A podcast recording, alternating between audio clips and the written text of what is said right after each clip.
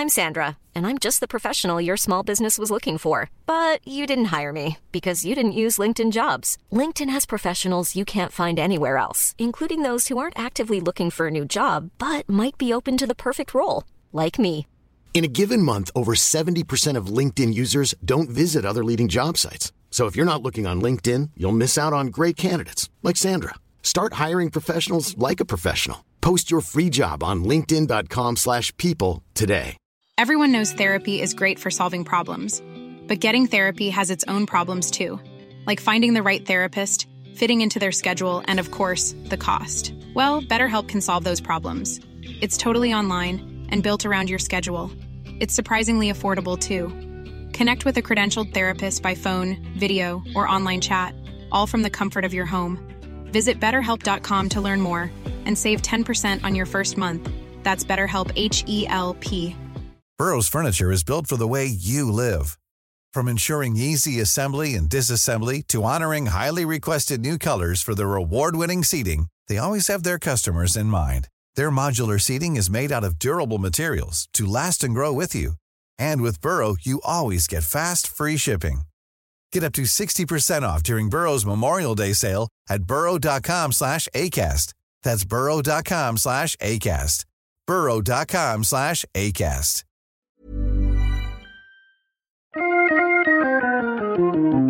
Welcome to Wood Talk. Now, here are three guys who can never resist a good butt joint joke Mark, Shannon, and Matt. All right, that's so uh, true, isn't it? awesome. All right, it's Wood Talk number 365 for oh, March Oh, 13th, 2017. On today's show, we're talking about chisel recommendations for the noob, when to stop face jointing, static explosions, oh no, and movement in manufactured furniture. And I want to mention today's show is sponsored by Brusso Hardware. Be sure to check out Brusso's new Photo Extra newsletter. This is a weekly update from Brusso dedicated to customer submitted photos. Brusso's customers work on detailed projects including ring boxes, humidors, keepsakes, gun boxes, and furniture. It's an excellent source of inspiration for your next project. The newsletter is short, quick, has great photos, and is delivered right to your inbox. To sign up, visit brusso.com slash photo extra. That's all one word, brusso.com slash photo extra. And I'll tell you what else you should do. You should go to their website and look at their hinges, and once you wipe the drool from your lips, make a purchase because it will blow your mind. We've talked about them many times on the show. They make fantastic products, the highest quality hardware I've ever worked with, and uh, you know, and I've got pretty expensive tastes. Uh, I've got a beer budget and a what is it? Champagne taste in a beer budget or some stupid, Oh, stupid saying like that. Actually, I'm more of a milk guy. I don't really like champagne. Okay. So yeah, good stuff. Go check them out. Brusso.com Festool slash. tastes on a Harbor Freight budget. Oh, that's a good one. I want a T-shirt like with that, that. on it. I like that. Although I am sitting on on this Honda money, it's uh, frankly, it's giving me a little bit of chafing uh, at this point. But Yeah, but it's not Jaguar money. that's true. It could be. I could Mercedes have more. money or I could have a fluffier bed of cash than I have now. yeah. Talk to me when you have Aston Martin money. Yes. Oh man. Uh, probably never. Um, okay, where the heck are our Patreons? You know, we should we should take a second to say that we do broadcast this show live. It shows yeah, up we don't mention it much.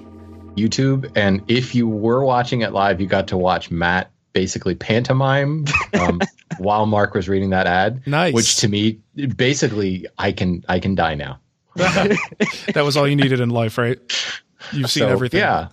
These I- are the things you miss out if I'm- you don't catch us live. Yeah, but I miss out on it because I'm busy reading, so I'm not even was- looking at the little uh, I thumbnail was trying size. to see like where where we were, where your eyes were going. If they're gonna come back to the Skype call or not. If we're gonna stay on the Seriously. script. yeah, yeah. I, I just I got to get this together. I can't. Uh, I can't multitask. Uh, okay, where Oh, are come we? on. We're thanking. The. Northeast is in the middle of a nor'easter, people. You're not working right now. Yeah, Don't you should be sitting around listening to Wood should Talk. You should be watching us live. if you still have internet who knows maybe people's uh, power has gone out. Um, so yeah you did mention this live thing. So it's youtube.com slash wood talk slash live. And we broadcast there as well as on our facebook page. So if you want to catch the show live you can usually subscribe to those things to get notifications. And uh, you could you know hear me drop an f-bomb like i did in the first few seconds which i hope just didn't make it into the feed.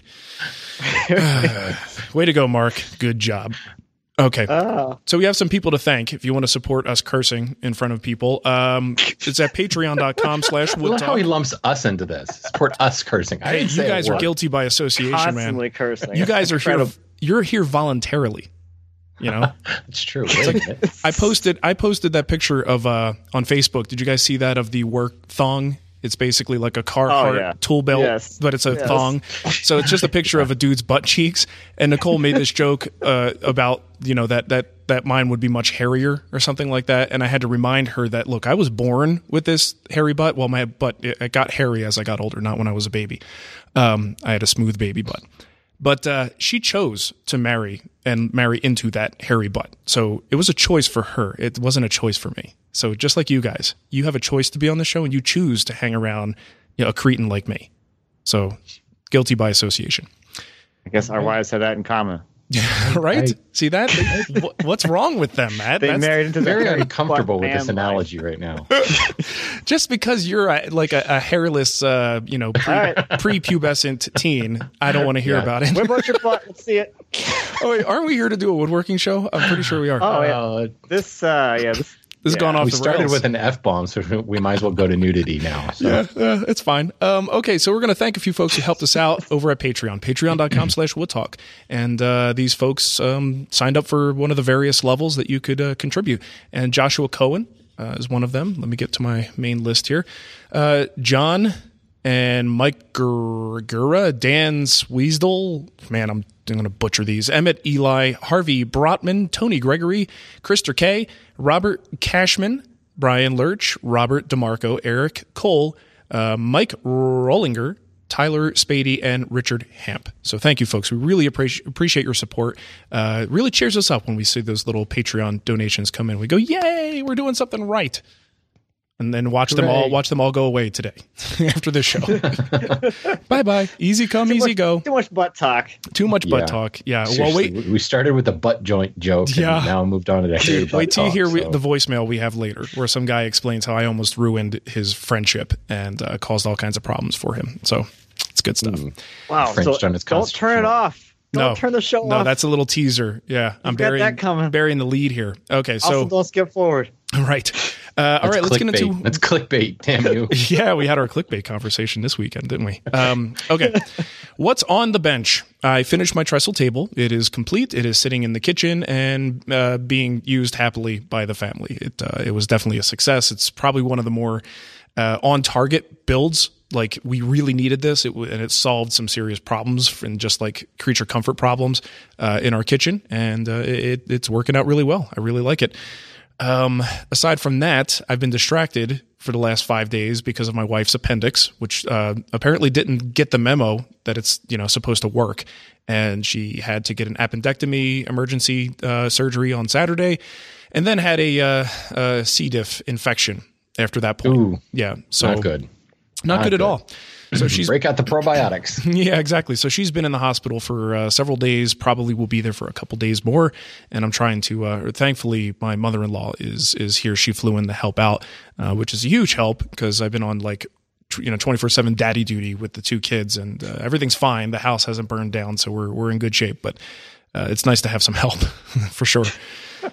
Uh, it's been kind of crazy. And um, lastly, I am now going to be moving into the design of. Oh God, I thought you were saying I was. That's exactly what I was Like, thinking. Oh my God. I missed it. Where What- are you moving now? Oh no no no no no no! I'm not getting ready to move anywhere. I'm moving. I'm mentally moving into my next project, and uh, and that's going to be a dining chair. So I'm really trying to design a dining chair. Like obviously, comfort is huge, but I really actually want this to be uh, fairly vanilla in a sense. I'm not going out on any crazy, you know, design adventures on this one. I want this to be a classic dining room chair that fits in just about any you know, decent modern decor. You know, I, I want it to be sort of a chameleon that can move into whatever types of furniture someone might have, uh, use a different species, you know, get a different look with it, but fairly basic and approachable. Because chairs can be intimidating, you know, if you haven't done one before. So I'd like to limit the crazy you know joinery that can sometimes uh, be involved with a chair build if the legs are angled just a certain way and you know especially if you have bent slats and things like that on them and a, curved headrest. Uh, these are all things that really complicate the build. So i'm going to have to try to balance you know good looking but not being too complicated. So that's uh, partially what i'll be jumping into today. So I think I think it's also interesting because there's some gorgeous dining chairs out there. But what I always wonder is you always see like a single beautifully designed dining chair. What does it look like when there's six of them? Yeah. You know, Could it be too like- much, right? Yeah, that's what I wonder. I, I often you wonder if maybe you need to almost strive for understated just because it's going to be times six, Yeah. or however many. I mean, I think usually aren't isn't six kind of the standard number for four around the table, or I would I know in so. our dining room we have two. I'm going to be building off in six. the corners. Actually, I'm Yeah. building six, but I'm because I, I have to draw the line at some point. like six is enough. uh, we actually are going to be using these at two tables. I'll be using it at the trestle table, um, probably two of them there, and then I'll put the other four with the gaming dining table. So yeah, it's it's it, and I agree. I think if you put like, have you seen um, not Maloof's rocker, but just like the regular chair? I think there's like a Maloof low back Mm-hmm. Like the low back, yeah, like, the low back. chair. And I see what you're saying. Put like six or eight of those around a table. Is that too much? Like, the, the, does it lose something if you have too many? That's a really good point. It's a really good I know, excuse not um, to uh, not to do more work. yeah, there you go. I've seen it. Um, I've seen Nakashima's conoid chair in on mass like that. Um, at Hearne Hardwoods, they have a conference table upstairs, Mm-hmm. and it's surrounded. I think there's like eight of them, and that actually works. But again, that's a very clean line, understated design chair. I'm thinking of like um, uh, what's his name, Jeff Miller. Got cool stuff with great lines and like lumbar curves and all that, and it's like that's so cool, but would it look cool with six of them? Yeah, know. exactly. Yeah, Maybe it meant much. it's interesting. Although I do think you should um, build a chair making wood shop and move into that just for this build. I should, you know, because I've got nothing else going on. I may as well do that. Um, you know, here's the funny thing too with the design of something like this. Uh, it, it's almost I don't know with a chair. I don't really want to reinvent the wheel, you know. So I think if anyone embarks on a on a build like this and you're trying to design something and put your own spin on it, um, I don't. Would you Would you guys just start with a blank piece of paper, or would your because like my approach is to find a chair.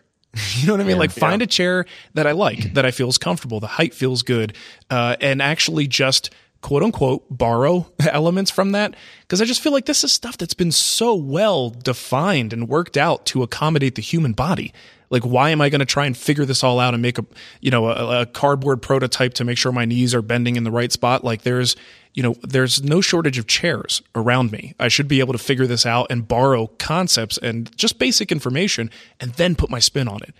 You know, so I mean, I'm half tempted to even maybe go to a furniture store and see if I could buy like a chair that's pretty close to what I want and then just kind of borrow some information from it and uh, take it back and say, my wife hated it. I, I'd like to return this, please. I don't even think you should go that far. Just show up with the tape measure and pencil and paper. They love that. Brian, Brian Benham, the, the guy that does my uh, SketchUp drawings, he, he made that suggestion. He's like, just, he actually suggested bringing some paper in to draw some like templates and then just run out the door.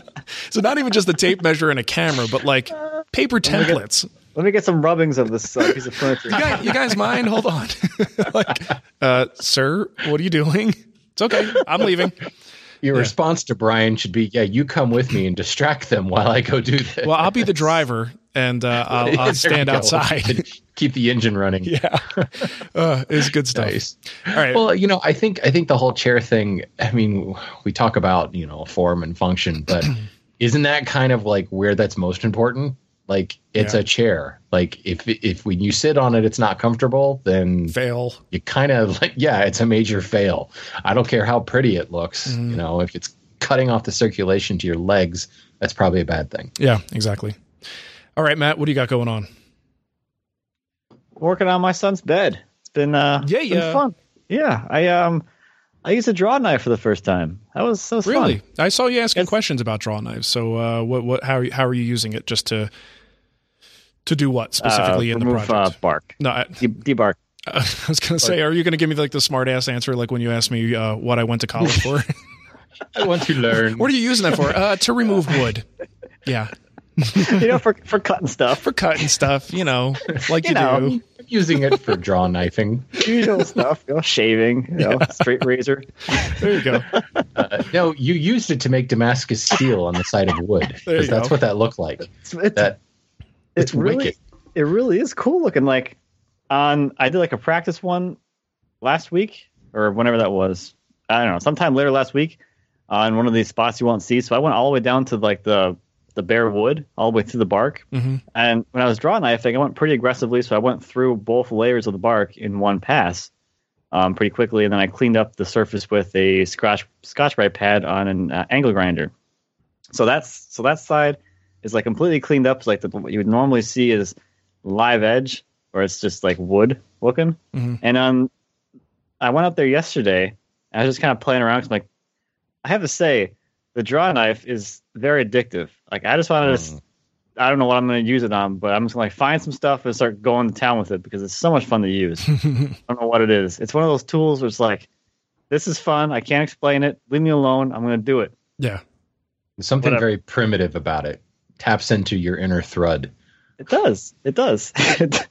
it's. I think what it is too, because like you can you can vary the angles so interestingly, like uh, forward and back and side to side. They get skew on it as well, different size shavings, and like you're actually getting some like exercise as you're pulling through the cut. It's just a lot of fun. It kind of reminds me almost like green turning, where it's just like green turning is a lot of fun. You're taking a big cut, like fancy big giant shavings are coming off. I don't know. There's something about it. Just a lot of fun. If you haven't tried using a draw knife that's like sharp, I would definitely suggest trying it. There's the key aspect Yeah, right there. if it's not, sure it it's might sharp. not be it's quite not as so much fun. fun when it's not. I can't imagine the thing would be nearly as much fun if it was dull. Yeah. no, just saying. not so much. Just saying. Not so much. Then it be, then it becomes a froe, and it just splits wood out at that point. right. What did you end up getting, by the way? Was that a Lie-Nielsen shave?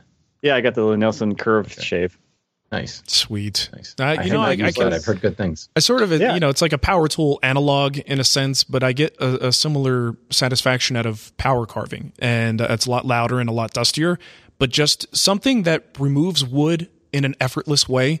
You just feel like you could just keep going all day until there's just nothing left to it, just because it was fun to to turn that wood into, you know, to pulverize it and turn it into dust, or you know, your case, nice shavings and stuff like that. But I think, yeah, there is something about that just fluidity of the green wood. I think the turning is a perfect example. Just a, a sort of effortless removal and shaping of wood.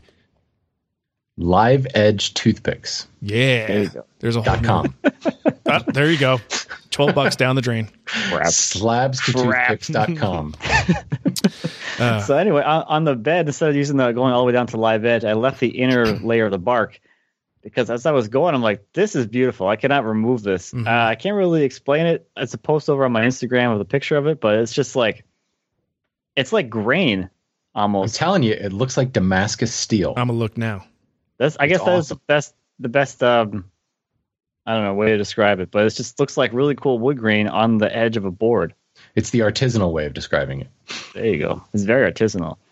I don't know. I just steel. I absolutely love the look, so I'm gonna I'm gonna go with that. Oh, as dude, I'm looking uh, at that now. Holy smokes! It looks like a snake skin or a, Yeah, like a snake there you go, skin yeah. pattern. That's fantastic. So yeah, I'm gonna leave that on the um on the live edge. It's gonna be up on the headboard and the footboard, and the one that I showed in the picture there, that's gonna be the bottom of the rails, which you never you're not gonna see it. So that's why I kind of did that one first to kind of get an idea of what's gonna look like. But, How uh, how deep yeah. do you expect that layer to be? Like, could you accidentally go a little too far and Oh, yeah. go through? Yeah. Oh yeah. Yeah. Yeah. Yeah. It's like about sixteenth. Okay, so you got to be real careful. Yeah. Like you'll you'll hit it at, you'll start hitting it around an eighth of an inch left of bark, and then you kind of really get it look looking pretty good around sixteenth. And it's actually pretty firm or pretty hard for being bark still. Mhm. So I'm not too worried about denting, especially once I guess like a coat of finish on there, it should harden up a little bit too. But it, it actually I think it'll be pretty durable. And then after I go over with the draw knife, it's a little bit rough of a texture, like because you have all the facets from the draw knife. I still go over mm. really lightly with the Scotch Brite on the grinder, and that kind of evens things out and kind of smooths it out. But oh man, I'm really like this. This bed project is like I said in the beginning. This is like my my experimentation project of things. I'm just like I'm I'm just gonna do kinds of weird stuff and just do whatever I want, see how it works. You know, I'll learn something good or bad. This is shaping up pretty good so far. I have Yeah. to say. That's good. It's nice when you're rewarded for for that. It's it, I mean, it's good to learn lessons when you That's screw true. up, but it's a lot more fun when things work out. Right? Nice. Stupid lesson. Now I got to start over. Seriously. Right on. Awesome. Well, it's great that uh, you're like not doing metalworking anymore. Oh man, I have to tell you about that too. It is I don't know how to describe it. It's I know my true passion is definitely not Not steel metal. fabrication. Not blacksmithing. it is not. Nice. I'm putting you guys on Instagram right now. Oh, oh, hello. There we go. You're part of my story. forever. I went to look at Matt's uh, picture and then I got totally distracted with my own BS. Seriously. So there you go. It's so meta. You're like doing a show within a show right now. Hold now. on, It's guys. terrible. I'm doing social. Oh wait, should I be live streaming this right now? yeah, actually, why not? We should all do our own live stream and people can put, you know, all of them together if they want to. Let's let's not even joke about that. You know, that's like the next layer. you know, as big as live is right now. Now it's going to be live streaming of live. You know, like like the um what do you call it? the DVD extras in a Right. movie. You Yep. know, that's what's going to happen. It's going to be the live stream extras thing. Well, like in uh, the early days of uh, DVD, when a, f- a few, well, they're let's just say they're a little unsavory. A few uh, unsavory titles would offer multiple video angles. Do you remember when they did that initially? Yes. Right, and it was like a gimmicky thing that just never caught on, but you could actually watch the production from a different angle. right. so- why is nobody looking at the camera? What's going on? yeah, so kind of crazy. All right, Shannon, what do you got going on? Oh, I've been a slacker. I gotta, I gotta say, talking, hanging out with you guys makes me feel inadequate. That's all I can say. Well, I mean, Mark's, Mark's finishing. I was so proud of the fact that I finished, uh, you know, my project like in, you know, the second week of January. Mark's now built a trestle table. And, you know, Matt's, Matt's sawn up an entire forest into boards. that's right. And He's actually building a bed. getting a fine from the from the federal government. Right. And I started working Deforestation. on this simple little like eight hour Ramtang project like four weeks ago. and I just finished it. Hey, you get some slack, dude. You've got a day job. Yeah. This is our day job. But uh it, it's it's cool. I had a chance to to break it in and use it last night, but I um I really almost screwed the pooch on this Ramtang. Um, Really? it, and if you're not familiar with it, it it's think of a Moxon vise. So you've got you know a moving jaw that clamps things in place. The ram Ramtang's the same, but it's just a very low profile thing. So the front jaw is actually fixed. It's glued into the little cross pieces, the arms or the rails that the jaw slides on. Um, the back jaw is free to slide backwards and forwards, and it's held in place with wedges. Um, but to glue the arms into the fixed jaw, you have to thread the moving jaw onto the arms first. I forgot to do that. Hmm. So, and I built the whole thing out of teak. And, uh, you know, I've used many different glues on teak, but there's always that you might want to use epoxy because the oil. And it's like, yeah, I could probably get away with PVA, but why mess with it? You know, I have epoxy, so let's just go ahead and use epoxy. So it's fine. I mixed up my epoxy, got it into the through mortises, and I thread the arms in place. And um, I was kind of stepping back, and I actually it, this this will show you how bad social is for us. I actually stepped back to take a picture of it to put on Instagram. and as I was stepping back looking at it, I'm thinking something looks wrong What's here. What's wrong with this picture? And then it was just like, oh, bleep. it's just string of expletives because I was like, oh man, thank goodness it's West Systems. Ugh. So the working time is is huge. But here's the problem. It's a through mortise, and the jaw has to slide up and down that arm. So you've already got epoxy on the part that you now have to thread the part over. So I'm whipping out the mineral spirits and like trying to wipe down the epoxy and clean the thing off as much as possible so I can slide the thread the little arm, the moving arm back over top of it mm-hmm. and then put the epoxy back in place. And even then it was starting to get a little little viscous on me. I was just like, oh man. So finally what I did is I put blue tape on the the the through mortise side, the exposed side, and just poured epoxy into the holes and just kind of shoved it in and let it spooge up around the edges. There's that like, word again. there you go. Uh, so uh, needless to Now I'm say, listening. I- Yeah, we're awake like when, now. um, you know, when you when you apply an uh, a, wipe on an oil finish and you have to come back periodically and wipe off the excess, I was just periodically coming back and making sure the jaw would still move, you know, in case it started to stick. Let's break that bond a little bit. So literally, I mean, it's amazing how long West Systems actually takes to set up, which is a really good thing. But when you finally get it in place and you just want the damn thing to set up, it's like, come on now. So yeah, it was uh, on and off for about six hours before I finally felt comfortable just leaving it alone. And it was all, you know, I dodged the bullet there, but Mhm. um, yeah, it was, it was not good because that that would have been truly an unrecoverable um, incident. I would have had to like cut apart the thing and start all over and rebuild new arms and rechop mortises in order to make it work. Well, that's one of There those where you like immediately just leave the shop, turn the lights off, and walk away. it's like I, I'm not even gonna. I just I'm gonna I want to go watch TV. you know, Yeah. cool. So, but despite that, despite the fact that I had to glue the thing up twice, I still had a bunch of epoxy left over. I gotta, I tell you, man, West Systems is great, but because you have to use the full push of the pump, mm-hmm. and I don't trust myself to go, oh, is that a half pump? You Right. know, I still end up with so much epoxy left over. So I ended up like painting the end grain with epoxy, and it's just Right. like, You find you find extra stupid things to do What with it, I- right? what can I glue something to? You know, it's terrible. Yeah. How much least- epoxy ends up just hardening in the Dixie cup. I leave stuff out just so I can like do like repairs with extra epoxy. Like a bowl Yeah. that cracked and it was drying. I'll drop some of the extra epoxy in this crack here or whatever. Yeah. Like what else are you gonna do with it? Let it sit up in the cup? Yeah, that's Um, true. You should get For like uh, you should get molds, and you can like I don't know, make little figures out of them or something. There we go. Make Just keep keep fake those gummy bears, That's right. teeth breakers. Yeah, give them to your kids. It'll be fun. right? Nice. I'll send some to your kids too. Oh yeah, they, they love them. Uh, they chew on epoxy all the time. Uh, all right, let's get into what's new. Um, Shannon, you want to take the first one here?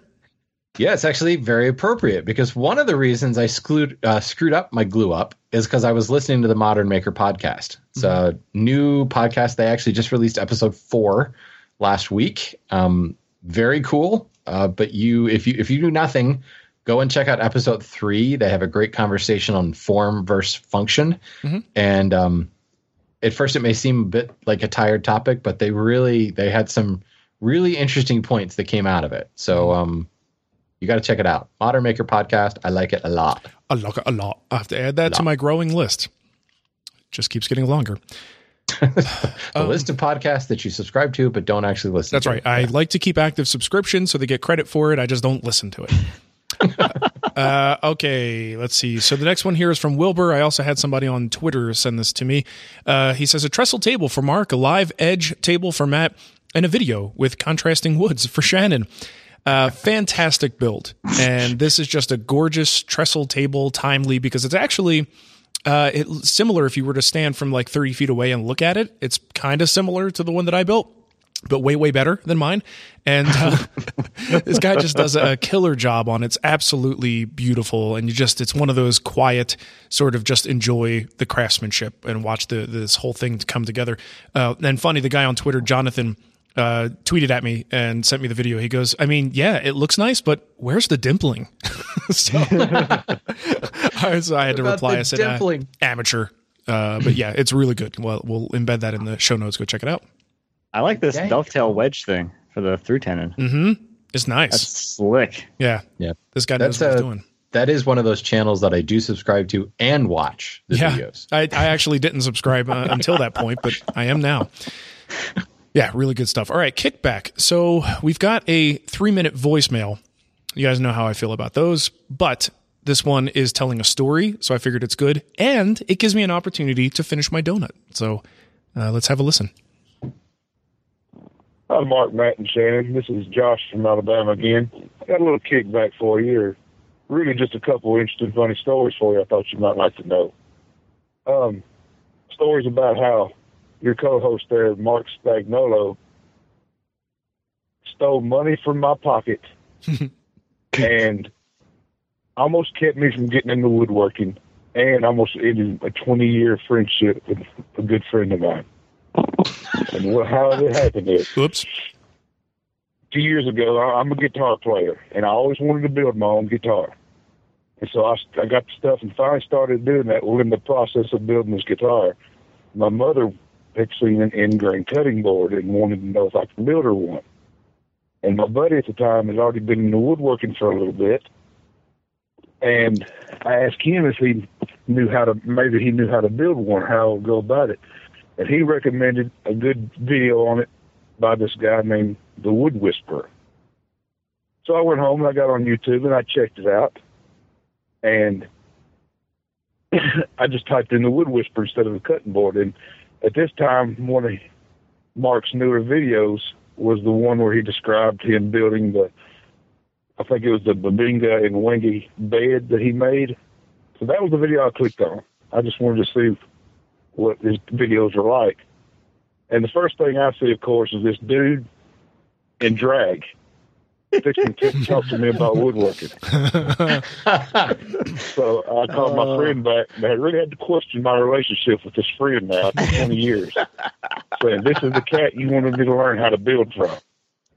So, anyway, fast forward a few years to this past Christmas. Uh, we get our Christmas bonuses at work, and they're a good bit shorter than what they usually have been the past few years. And a few days later, I'm on YouTube again, and I come across Mark's Honda videos. Which, by the way, I work at Honda Manufacturing in Alabama, which is where the Honda Ridgeline is built. I build these, and so I'm like, oh my god. So I go back to work and I tell all the guys I work with, I say, guys, I know where our money went. The wood whisperer got it. So there you go. Just a couple of short, funny stories for you that Mark almost kept me from getting into woodworking and ruined a 20 year friendship. And he stole beer money from about 4,000 rednecks. so, hope you're happy, Mark. But in all seriousness, guys, I, I love the show. I've only been listening about a month now. I absolutely love the show. Y'all do great stuff. And I just want to end with a question for Shannon. Since Mark is sold out now and Matt has technically sold out now, what company or what product would have to come along for you to accept the big check? Thanks, guys. I love what you do. I'm glad that he's been listening for a month and he totally gets us already. Seriously, and and well delivered punchline at the end. Stealing beer from rednecks. Yeah, Wow. you know, sorry guys. Uh, you know, you got a man's got to do what he's got to do, right? I guess you know I- that that you is know- a, a bit of a liability having that video out there, thinking that someone may come across that as the first video they see. I'm probably not going to get a lot of repeat views from that, but uh, you know, I got to say, totally worth it. I mean, will. I do it Maybe over you will. again. That's true, but well, maybe not the right in- kind of views. in regards to his question, I love to I love the fact that he thinks that I'm very discerning. I was about to say, which manufacturer would he take the big check from? Any of them. He's basically the first one to show up to offer to give me a check. You know, Yeah. You, you're talking about a guy who is special specializing in a niche within a niche within a niche. You know, so you know all 30 of my followers um, will will probably buy whatever they endorse. So that's my my sales pitch to that manufacturer. go. If you want a quick 30 sales, you know, there you go. That's that's what you can do. Well, and I no. mean, just over the years, we've dealt with advertising, and you know, uh, there's no reason why we can't take on hand tool specific advertisements in this show. I think they would do very well, um, but notoriously, the they don't have any money to spend. like they don't have the budget, and they don't, they just don't bother with it, and uh, you know, let alone, I mean, if they do anything, they'll probably do like a magazine ad or something, but they don't really advertise on podcasts. So it's it's got to be a tough road for.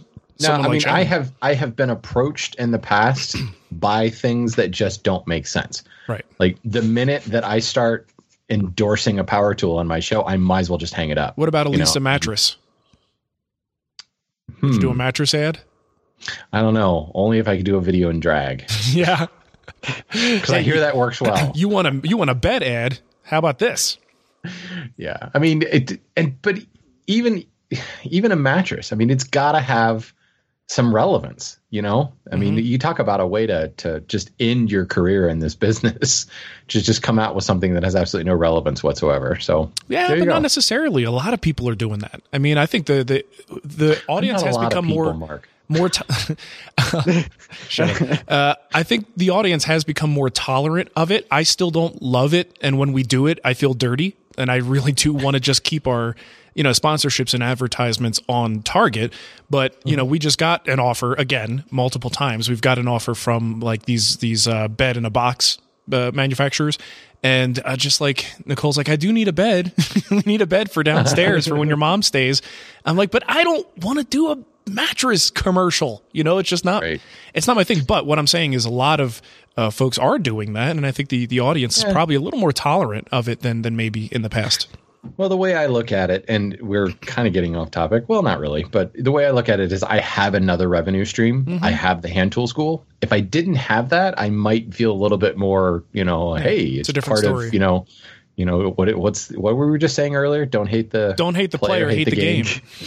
you know, well, for instance, I got approached by, and I'm sure you guys probably got the same email. Lots of people got it, uh, like a garage storage type thing, and it's Oh, like, yes. okay, well, I work in a garage.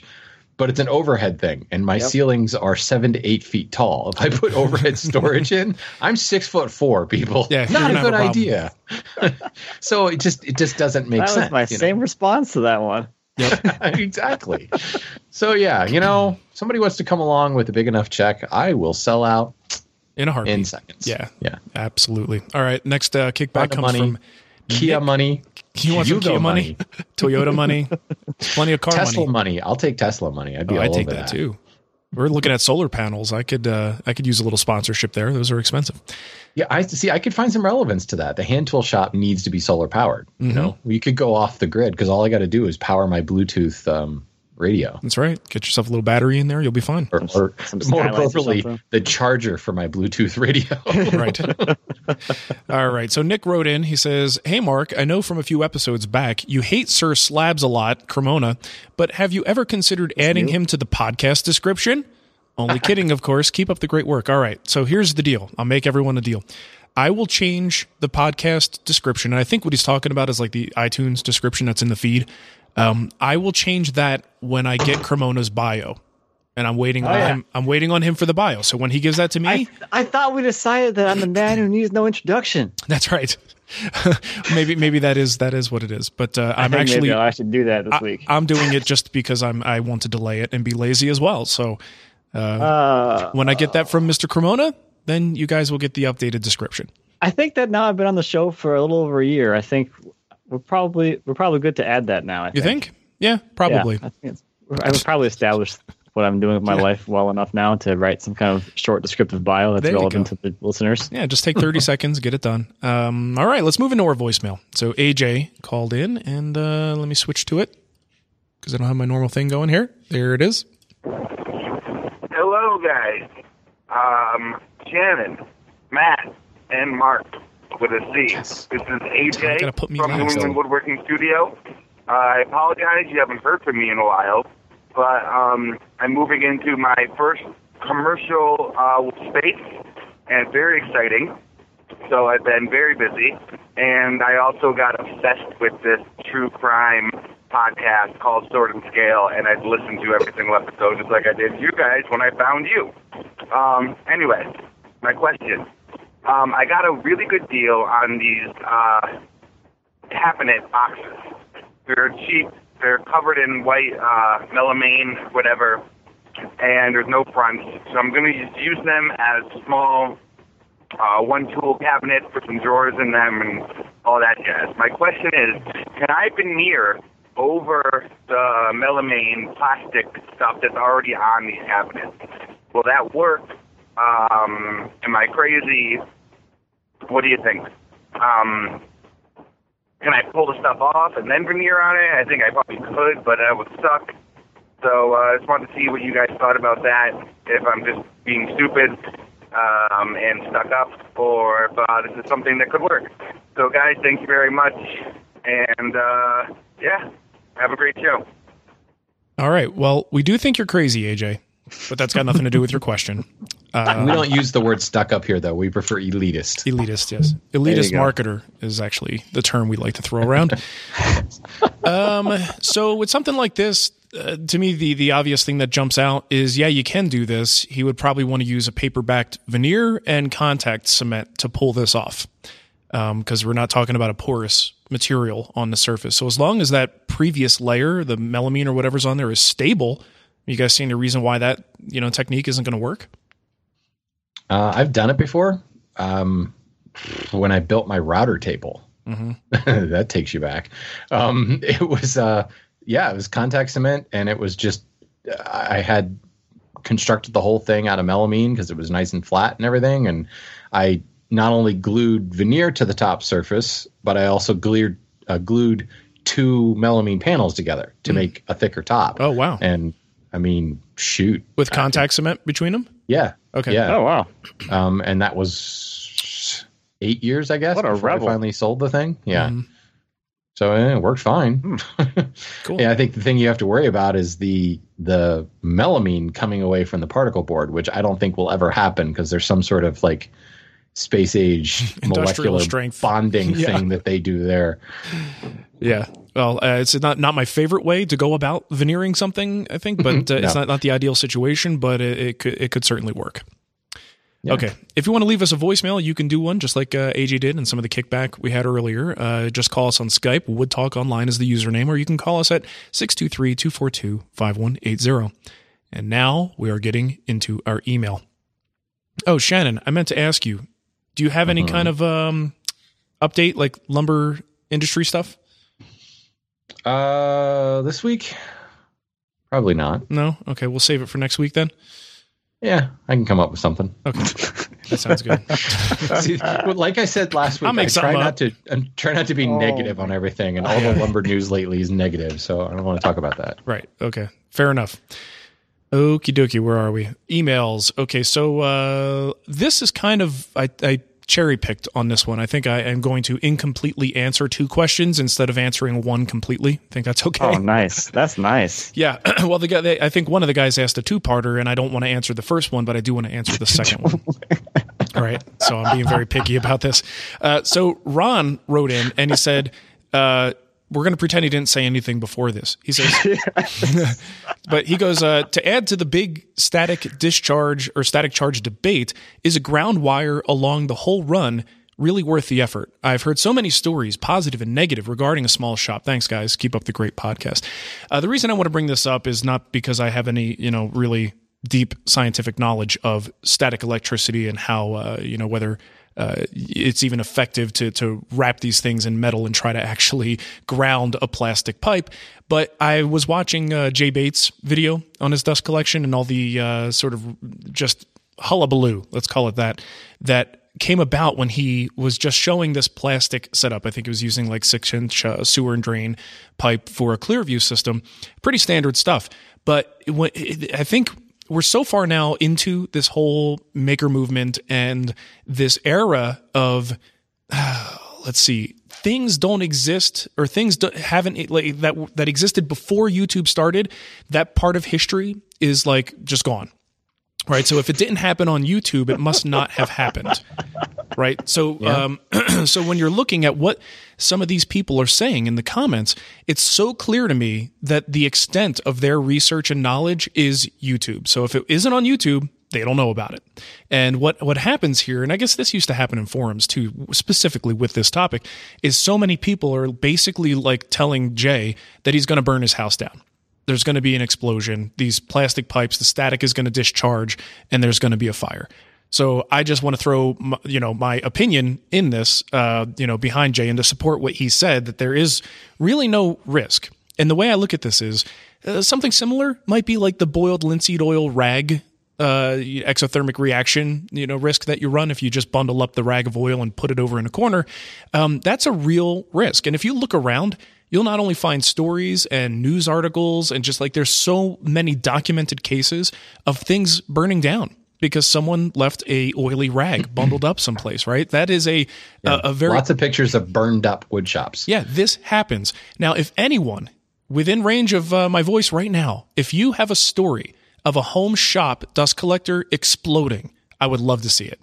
And in all the years that I've been doing this, I have never seen a documented case. And everyone goes back to the grain silo analogy that grain mm-hmm. silos explode.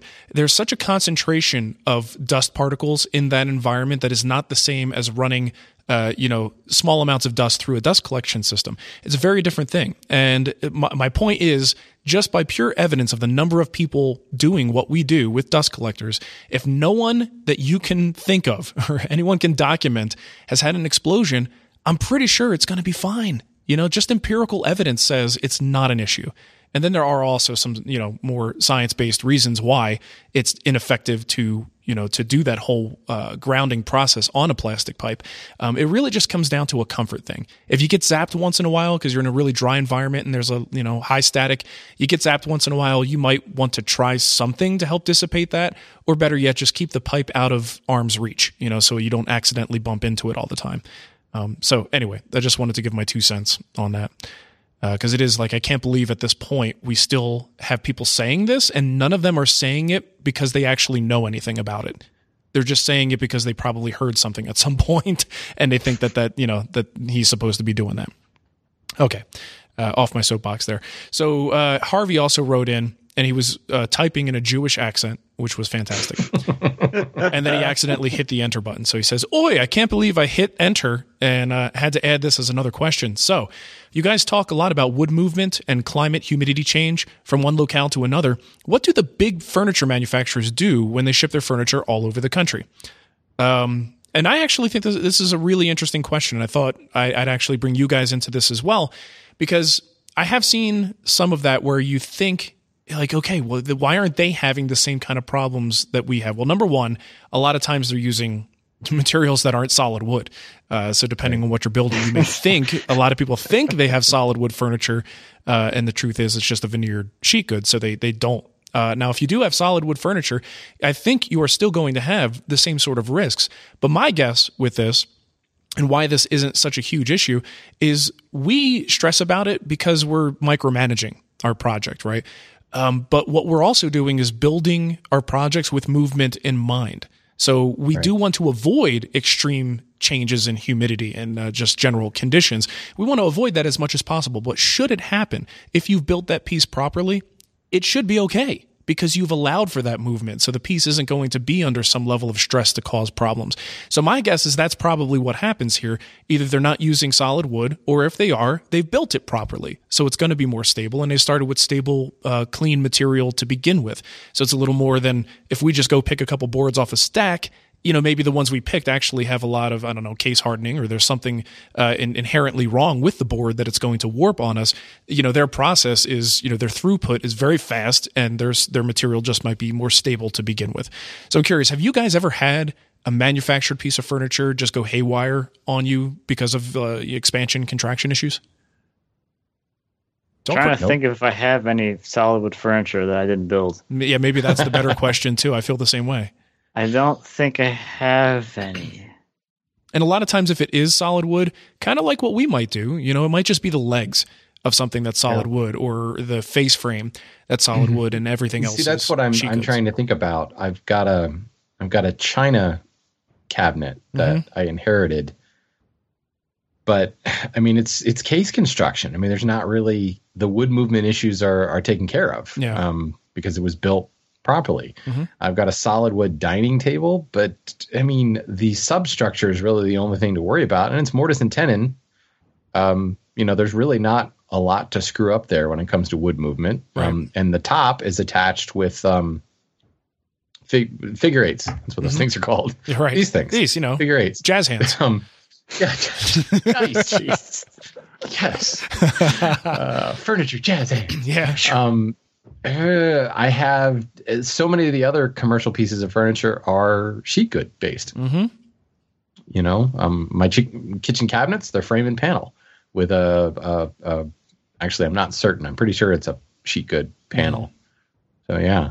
Well, and I think you take a manufactured piece that is solid wood and you expose it to an extreme, uh, it probably will react poorly. I mean, th- another example is floors you know, there are some flooring situations that as woodworkers we look at and we go, how is that even possible? How are they allowed to make this like monolithic floating layer that isn't just expanding and pushing the walls out? Well, there is movement allowed in there, but in spite of that, because of the changing conditions in homes, you do have buckling. You do have things going on if those rules aren't, you know, um, uh, obeyed. So I think the same thing could happen with solid wood furniture, but it is built properly. So, and you yeah. also are not exposing it to extreme changes. You know, even if you move, think, you know, I think this whole conversation serves to underscore the fact that we tend to stress too much about wood movement. Oh yeah, we tend to think that it's like moving a foot you know and it, the fact of the matter is, is it doesn't take a lot to build it properly mm-hmm. so that you know you may end up with a cross grain situation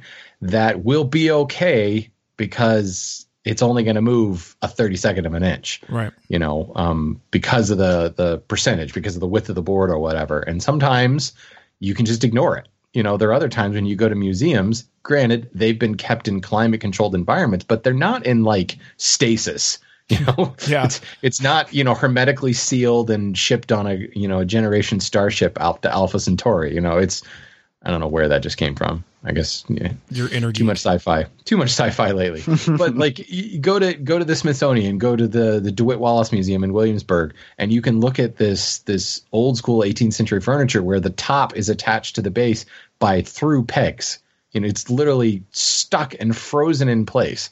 And occasionally you'll see a crack on like a wide case side, but you know, a lot of times it's just fine. You know, it's structurally sound and it's been sitting in that museum air conditioned environment, which is basically what all of furniture sits in, is our climate controlled environment. So I, I don't know. I think so much of the time the whole thing gets overstated. hmm Don't Yeah. ignore it, obviously, but don't let it ruin your lives, people. Yeah, build for Live it. your lives. build for it, but don't uh, don't don't stress about it that much. You know. Yeah. Okay, Matt, you haven't talked very much today. You should talk now. haven't. Oh boy. Let's leave a quick question too. When milling lumber, how flat is flat enough at the jointer? Does the face of a board need to be smooth as a baby's bottom or hairy like Mark's before taking the board to the planer? Or is the occasional low spot acceptable? This is from Eric. Uh yeah, so I I don't actually joint all the way till it's flat because it's just easier to have the planer do most of the work for you because that thing has auto feed. Um, so as long as the board is you know pretty much stable, it's not gonna be rocking around. You know, you you got the distortion out of the board, but maybe you still have some mill marks on there from the rough saw. I you know go for it. Most of the time when I'm milling anyway, my I usually mill in a few different um, sessions, so my first milling is gonna be pretty rough anyway. I don't even bother cleaning up all the roughs on um, faces anyway, so yeah, I wouldn't worry about it too much. Just get it stable enough to go through there without the player deforming it, and you should be good to go. And I think that way you're going to retain more thickness as well. Yeah. I think if you just kind of keep working that one side just to get it dead flat, um, you may wind up ending ending up with a thinner board when it's all said and done than if you do what you're suggesting. Cool beans. That was a short one, man. Um, that You like What that? you guys said. that was good. Nice, concise answer. Very well done. Let's see what Shannon does. Oh boy. I know. I wish I had another donut. This uh, comes from Jason Christensen over on our Patreon page. Uh, he's looking at getting a first set of chisels. We all know Mark is a fan of crazy expensive chisels. Whoa, whoa, whoa, I love whoa, whoa, he whoa. immediately throws Mark under the bus. Whoa, whoa, whoa, whoa, whoa, whoa, whoa, whoa, whoa, whoa! I have budget friendly chisels and expensive chisels, and it isn't that I like expensive chisels. I like good chisels, and good chisels happen to be expensive. So let's make sure we label this properly. Okay.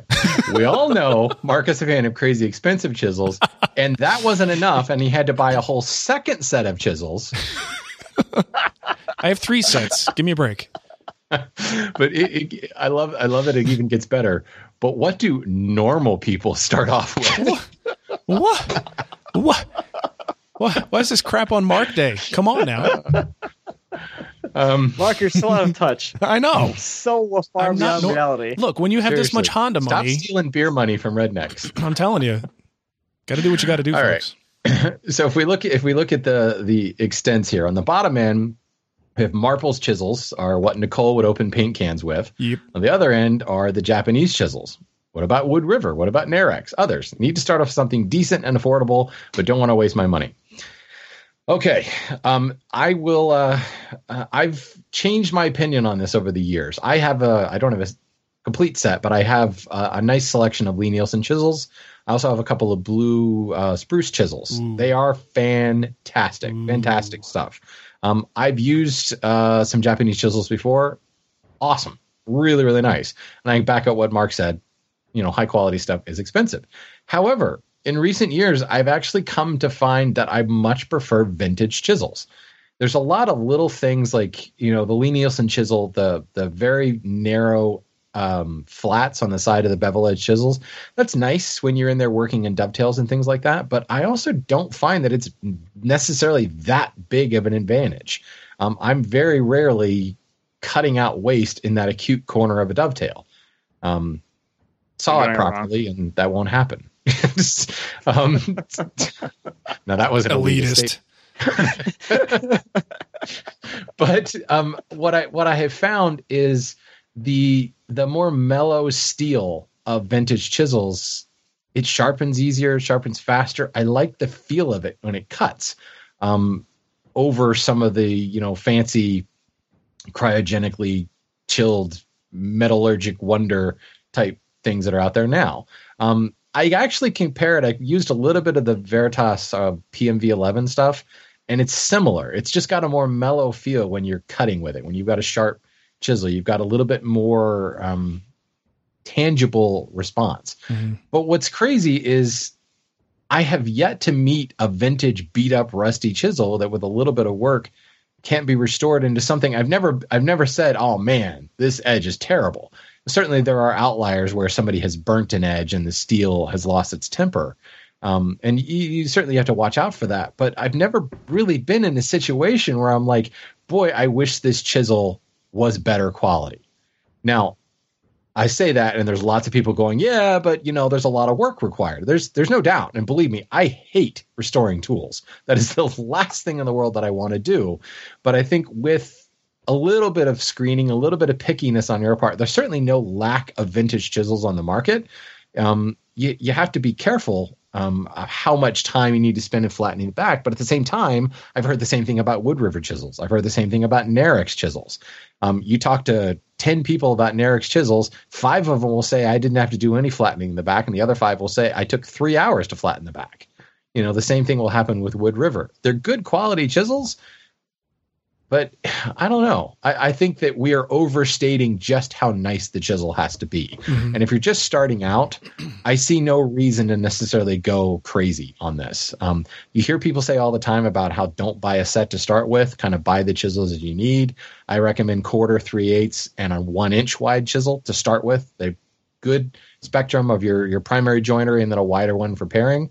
Pick up a couple of vintage ones. If nothing else, maybe you're out 30 bucks. Mm-hmm. Um, and then you can over time say you know what? I really i like the socket as compared to this tang style. I like japanese as compared to western style. And you've developed kind of an empirical working experience about why you feel that way. But it, it's crazy because i have a lot of very nice chisels and invariably i will end up reaching for some 18th century firmer chisel.